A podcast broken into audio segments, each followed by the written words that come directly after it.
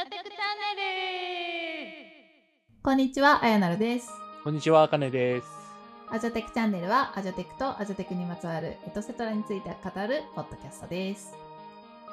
それでは本日も、まあ、前回に引き続きですねうん、信田春さんに来てもらってます。よろしくお願いしますよ。ろしくお願いしよろます。しくお願いします。信田春光です。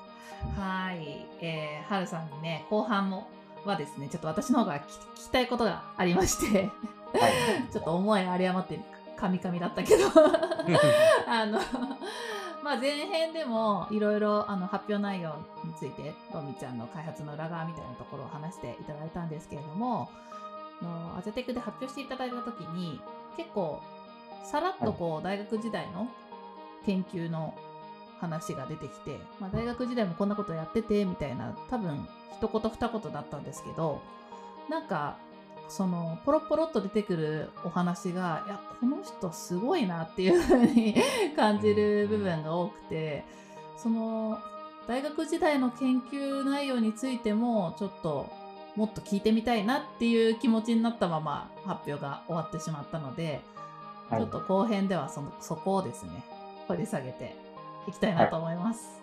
はい。ありがとうございます。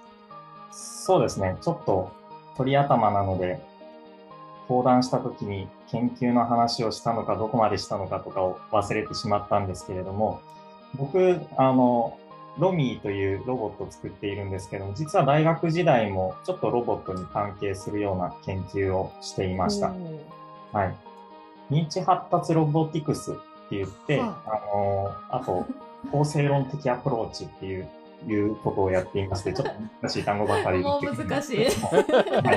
はいでは、あの、人間ってどんな仕組みでこう動いていたり、どんな仕組みで、なんていうのかな、ものを考えていたりするのかなっていうのを、人間って切り刻んだりできないじゃないですか。なんで、多分こうなってるんちゃうかなっていうのを想像してみて、それをロボットに作ってみましょう。で、人間っぽい動きが出たら、もしかしたら人間も同じ仕組みで動いてるんじゃないみたいな研究をしていました。でうん、多分何言ってるか意味わかんないってなると思うんで、あの、具体的な僕の研究の話をちょっとさせていただいてもいいですかね。あはいぜひ。はい。えっ、と、いきなり変なことを言い出すんですけれども、うん目の前に手を皆さん持ってきてもらって、で、見えてるこれ、なんで自分の手、もしくは自分の体の一部だって皆さんわかるんでしょう？ってことを考えてみてください。いや、当たり前やんって思うと思うんですけども、じゃあ、それ赤ちゃんで考えてみたらどうでしょう？お母さんのお腹から生まれ出てきて、初めて世の中の世界が見えました。なんか光に溢れてます。で、その中になんかこう肌色の塊があった時に、それが自分の体だってわかるのって本能なのかな？っていう話ですね。もし肌の色がちょっと違ったら自分の体だとは思わないとか起こるんでしょうか？じゃあなんでこう人間はその肌色の物体を自分の体だってわかるんでしょうか？っていうような研究をしていました。なんでだと思います？へーさん。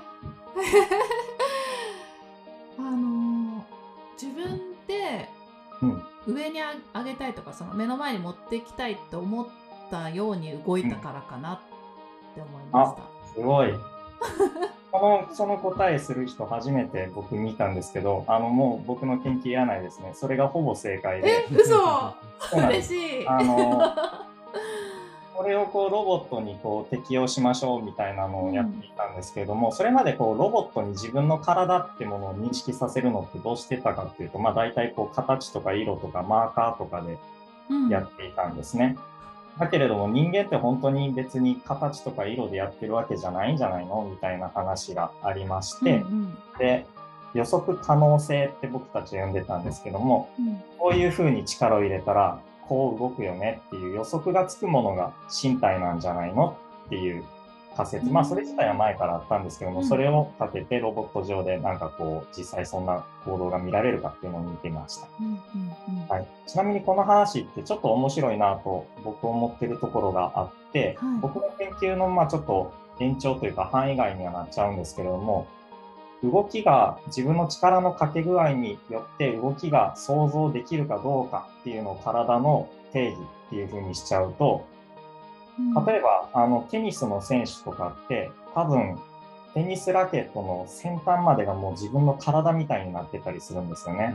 うんあともっとこう、僕あんまり車運転できないんでわかんないんですけども、車運転する人とかだと、車自体が自分の体のように感じられたり、うんうんあと僕、あの楽器を演奏してたんですけど、楽器をぶつけたら自分がいたって言っちゃったりとか、なんかこう、自分が持ってるもの、使ってるものが身体のように感じられるってことって人あると思う。はいはいはい。でも、その予測可能性で説明できちゃって、うん自分が持って自分がもう操作できる、完全に使いこなしてるから、それはもう身体みたいなもんなんですよね。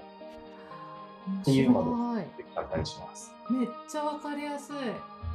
はい、しかも、その能力をつけてやると、人間が道具を使うのがうまいのなんでみたいなところにも、もしかしたらつながっていくんじゃないかなと。もうこれは、あの、めちゃめちゃ面白い的な話じゃなくて、僕の想像なんですけども、うんはい、そんな感じの夢を持って研究をしていました。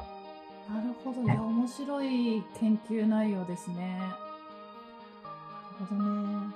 あの、なんで私がこの回答したかっていうのにもう一個理由があって、今はいおっしゃったようなのが想像できたのもそうなんですけど、はいはあの、なんか、感覚をが麻痺しちゃった時って、自分の体じゃないみたいっていう表現を人間はするなと思って、はいい。はい。だからそのこう思った方にこう動くとかっていう感覚の部分がはい。はいやっ。ぱあの自分の体ってことなのかなってはい。思ったのも理由にありました。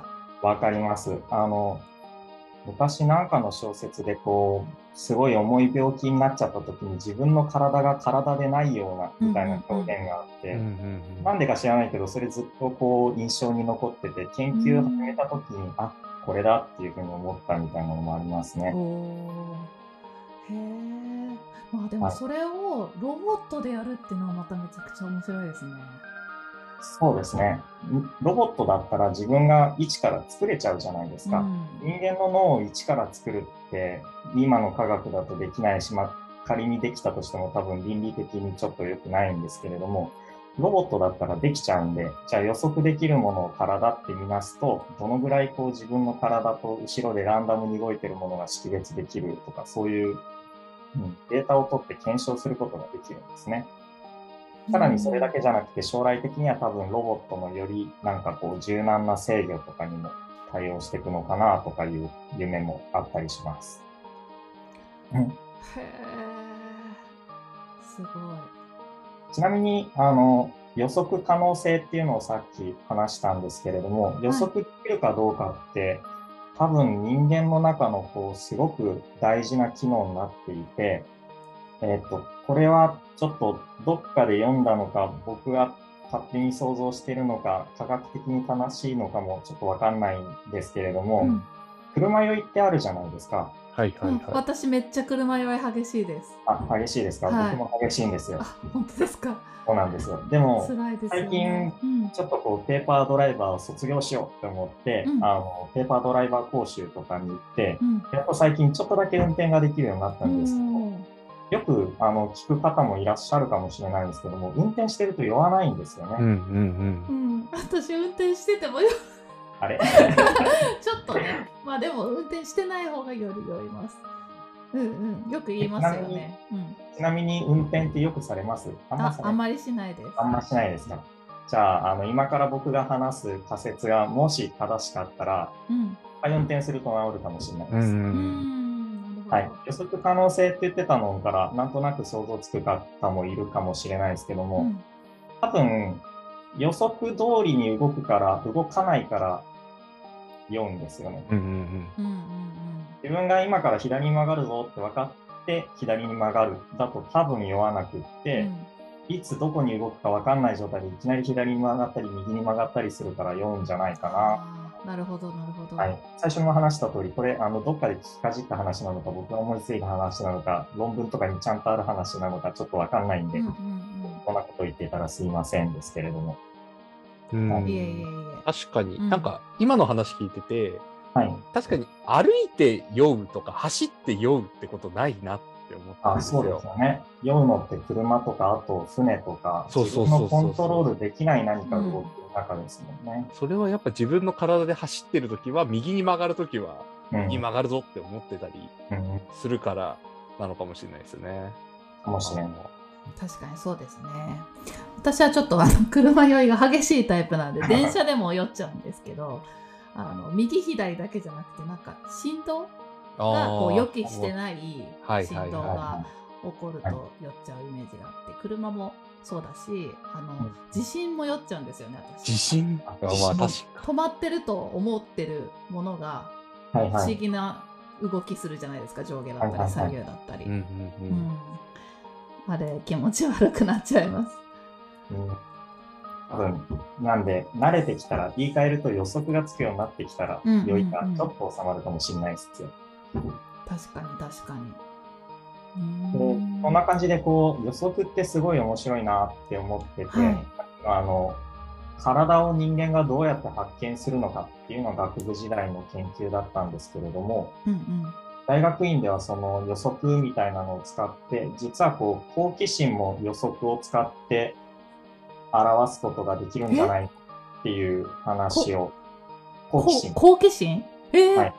はいはい。やってました。まあ、このあの話自体もベースが他の論文とかにあるんで、僕がオリジナルとかではないんですけれども、あのざっくり説明をすると、はい。そうですね、あやなるさんが今から3つぐらいなんか問題を解こうと思っています。うんうん。うん。数学の、まあ、算数か数学かそんな感じの問題だと思っていただいて、はい。1個は1たす3はみたいな感じで書かれてます。うんで、もう一個はちょっと具体例がパッと思い浮かばないんですけど、もうちょっとなんか難しい。1たす3よりはずっと難しいけれども、解けるか解けないか、キワキワぐらいの難しさっぽいうん問題です。で、最後のやつは、なんかアインアインシュタインか誰かが書いた意味のわからない物理学のこうものすごい数式が並んでますう。ん一番こうやってみようって思えるのってどこだと思いますか？えー、2かな？そうですね。うんうん。うん多分、1を無限にやれ、1たす3はみたいな問題を無限にやりなさいって言われたら飽きちゃうんですよね。うん逆になんかものすごい難しい数式とか絶対これわかんないでしょっていうものをひたすらやれって言われても飽きちゃうんですよね。うん。飽きないのって真ん中だと思っていてうん。自分ができるかできないかがわかんない、まあ、そこのできるかできないかの予測みたいなところがすごいこうどっちに倒れるかわかんないみたいな対象に対してうん人間は興味を興味というか好奇心を持つんじゃないかなみたいな話を研究していました。へえ面白い面白いはい。これ、あの、こういう仕組みを作ってあげると何が嬉しいかっていうと、人間ってこう簡単なものから難しいものに順にこう勉強していくっていうのがあるじゃないですか。うん。まあ、うんうん。多分今だと教育で最初からそういうふうにカリキュラムに組まれてると思うんですけど、多分何も知らない原始人でも自然とそういうことをするはずで、じゃあうん。簡単なものから難しいものにだんだん移行していくっていうのはどういう根本の、なんていうのかな、仕組みを作ったらそういう現象が発生するのかっていうのを考えたときに、僕はさっきのその予測できるかできないかのキラキラのものに常にこう好奇心を持ち続けるっていう仕組みを作ってやると、簡単なものから難しいものにだんだんこう学習対象が移行するっていう現象が起きるんじゃないかなと思ってました。まず最初に生まれたばっかりとか、まあ本当に何もわかりませんみたいな時だったら多分1たす3もすごく難しい問題なんですよね。うんでも、とりあえずみかんが1個とみかんが3つあるのを想像したらなんとなく頑張れば4だってわかるので、これがキワキワわかる問題なんで、そこに挑戦する。まだ難しすぎて掛け算とかはやろうとすら思わない。でも足し算がだんだんもう成熟してくると、もうそれは分かりきった答え、1たす3なんて簡単すぎてつまんないってなって、そうなると次はこう足し算が分かってきたんで、掛け算もギリギリ分かるかもしんないってなってくる。そうすると今度は掛け算に興味を持つ。みたいな感じで、だんだんだんだんこう学習が進むにつれて難しいものに興味対象が移行していくみたいな現象が多分起きるっていう、起きるのかどうかっていうとこまで研究は僕行かずに終わっちゃったんですけれども、そんな感じの世界を目指して研究してました。へえこれもうん。やっぱりあの人のなんかこう行動をヒントにしてるんですけども、うんうんロボットに将来応用できるといいなみたいな話で、はい。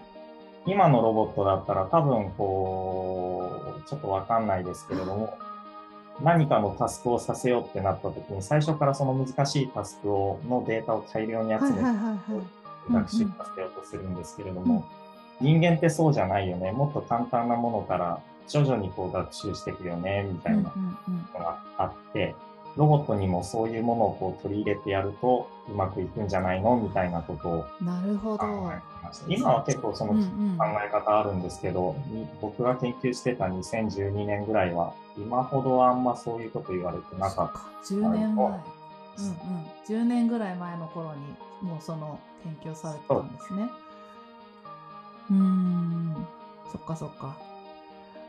教師データ、あ、まあ、データをバーって読み込んで、それから、あの、結果を出すんじゃなくて、少しずつデータを取り入れて、まあ、自ら学んでいく AI みたいた。そうな。ですね。そうはい。ですかねたくさんデータがあったときに、その中でもギリこれは解けるんじゃねえの？みたいなのに集中して学習してくるみたいなやり方。んなので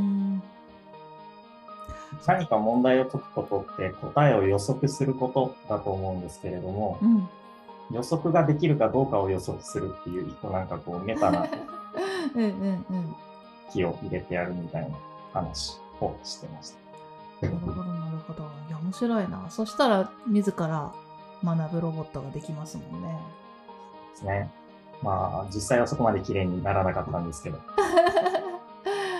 それって、数学だとまあ割とイメージが湧くんですが、会話とかでも、まあそれこそロミさん、ロミがやってる雑談とか、会話でもそうやって、ここ少しずつちょっと難しいものを覚えていくみたいなことができるんですかね。うーん、それできたらすごくいいなと思ってるんですけれども、うん。ただ、会話ってこう、難しさみたいなのが、うんどう作るのかがすごくむ難しいなっていうのは思ってて、うん。雑談そのものが、人間がこう、すごく自然にやってる雑談そのものが、実はロボットにとってはもう難易度最高レベルで難しい。そうですよね。そうなん。だからこそすごい技術だなと思って聞いてはいましたが。はい。うんね、そっからまた感情とかもあるじゃないですか。こんな言い方するとこの人は傷ついちゃうとか、うんなんか、ありがとうって言ってるけど実ははい。あの喜んでないとか。いやー人間って複雑ですよね。ね。はい。うんうんまあでもなんかこう、ずっと研究とかも予測可能性とかにしても根本はなんか人間ってどうなってるの？知能ってどうなってるの？みたいなところに興味がありまして、でそれが巡り巡って結局今のロミやりたいっていうのにつながってるのかなっていう思いますね。すごいつながってきましたね。なるほど。いや今後ロミちゃんが本当どういう風になっていくのかが楽しみだな。なんかハルさんだからこそこうなんか今までにないロボットを生み出せるんじゃないかっていう期待をすごくしてます。ちなみに、あの、できるかどうかは置いといて、うんあの、僕の大学時代、まあ大学時代からそうかな、その、さっきの研究の話って結構一人の人間の中の知能の話だったんですけれども、うん知能がなんかこう、社会を持って、人、うん。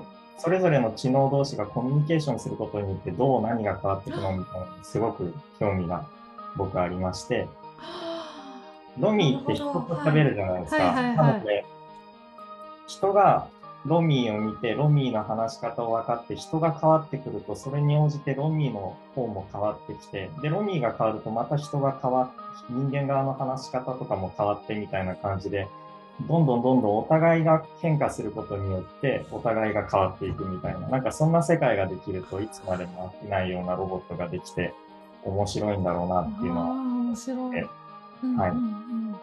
もちろんロミー自体もなんかこう作りたい世界っていうのは人が話すことによって人が元気になったり話すことによって楽しいと思えるような世界なんですけれどもなんか僕の中の勝手な個人的なサブテーマとしてそういうふうにこう人と人もロミーも常にこう変化し続ける仕組みみたいなのを作りたいっていうのはあったりします。うん。いいっすねいいですね。でも、あれじゃないですか、信太さんがそれに今好奇心を抱いてるってことは、きっとできるんですよ。うん。そうですね。はいあの予測可能な、は、はいいなんじゃないですか。いや、すごい楽しみですね、それ。なんか、今回は、その、信太さんの、その、そもそもどうして、どういうことを考えてるのかとかっていうところに、なんかこう、フォーカスできて、いや、すごい、なんかこう、まず人間のこと知りたいって考えるところって、すごい大事だなって私も実は思ってて、結局、そのロミの先にいるのは人間じゃないですか。はい。なので、そこまでちゃんと考えてるんだなっていうのが改めて分かったので、ありがとうございます。いいっすね。うん。まあロミの今後にすごくワクワクできるお話でしたね。すいません。なんかこう、ちょっと熱中して喋りすぎてしまった感がありますがいやい、いんですよ。いやいやいや。めちゃくちゃいい話だったと聞きた。かったことが聞けて、なんか、ここに読んだ回がすごくある回になったなって思います。人と知能とロボットが大好きなんで、これからもよろしくお願いいたします。いや、ぜひぜひ。そうですね。